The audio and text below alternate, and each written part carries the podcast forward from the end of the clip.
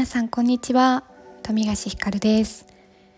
えー、今日は6月の26日の月曜日です。今日は北極星イコール、まあ、目的の流度をすり合わせる大切さについてお話ししたいなと思って収録しています。で今日この話をしようと思ったのがこの間ちょっとお友達と話をしていた時になるほどそういう場合もあるというかそういうこともあるんだなっていうところから私はこうどうかなって考えた出来事があって皆さんも一人それぞれ違うと思うのでなんかどうかなみたいなのを考えるきっかけになればなと思います。でまあテーマそのまんまこう目的って同じゴールを見るとか同じ方向を見る、まあ、北極星って今日表してみましたけどそこに向かってまあ、一緒に何かこうチームだったりとか、まあ、チームという大きな規模じゃなくても何か、まあ、これはお仕事でもクライアンクライアントさんともそうかもしれないんですけど目的をしっかりすり合わせるって大事だなっていうことってまあよくあると思うんですけどなんかその目的をどのくらいのこうどのくらい詳細まで決める方が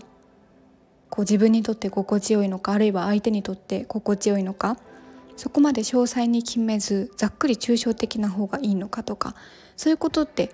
あんまり考えないなってふと思ったんですね。でこの話をこうしようと思ったのもあれなんかちょっと冒頭にまた巡る堂々巡りになっちゃうんですけど、えっと、友達と話していた時に例えば待ち合わせ一つとってもまあうん多くの人は例えば何時に「何々駅集合ね」って言ってでまあその時間に行くじゃないですか。でその時間に行って「今ここにいるよ」とか「どこいる?」みたいなまあ大まかに時間とざっくり場所を決めてで詳細こう会うってなった時は、まあ、電話だったり今だったら LINE だったりとかでここにいるよみたいなのをすり合わせながらこう何ですかねちゃんと合流するみたいなことが多いと思うんですけど人によってはですねこれはわからない。私は違うんですけどもし聞いてくださってる方の中にいたらへえって感じなんですけどまあそのざっくりとここね何々駅ねみたいな風にするのが結構苦手。そうじゃなくって何々駅のどこどこのお店の前ねとかなんかざっくりじゃなくてちゃんとその合流するところをイメージできるような待ち合わせ場所を決めることによってちゃんと体が動く待ち合わせに遅れずに行けるっていう場合があるらしいんですよ。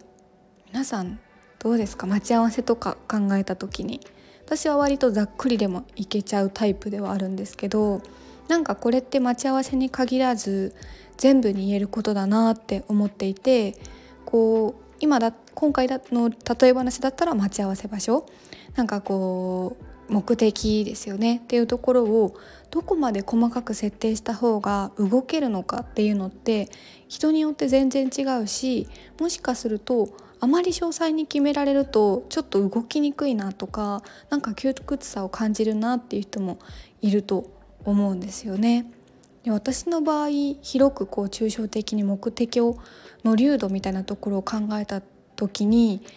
どの程度であれば自分がこうワクワクやる気が湧いてくるかなと思った時にあんまり細かく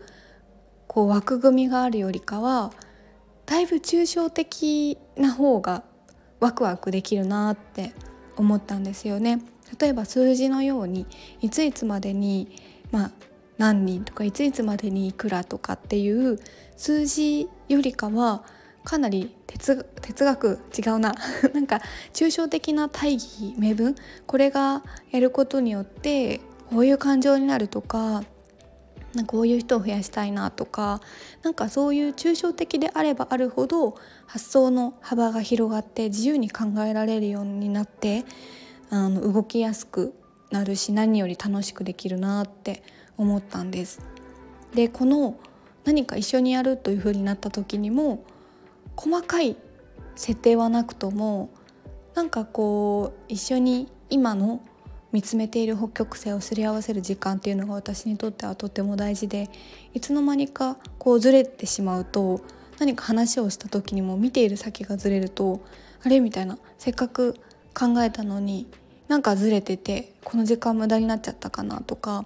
そういうのってすごく起こりうることだなって思っていてあなんか私はきっと一緒にこうお仕事に限らず何かをするというふうになった時に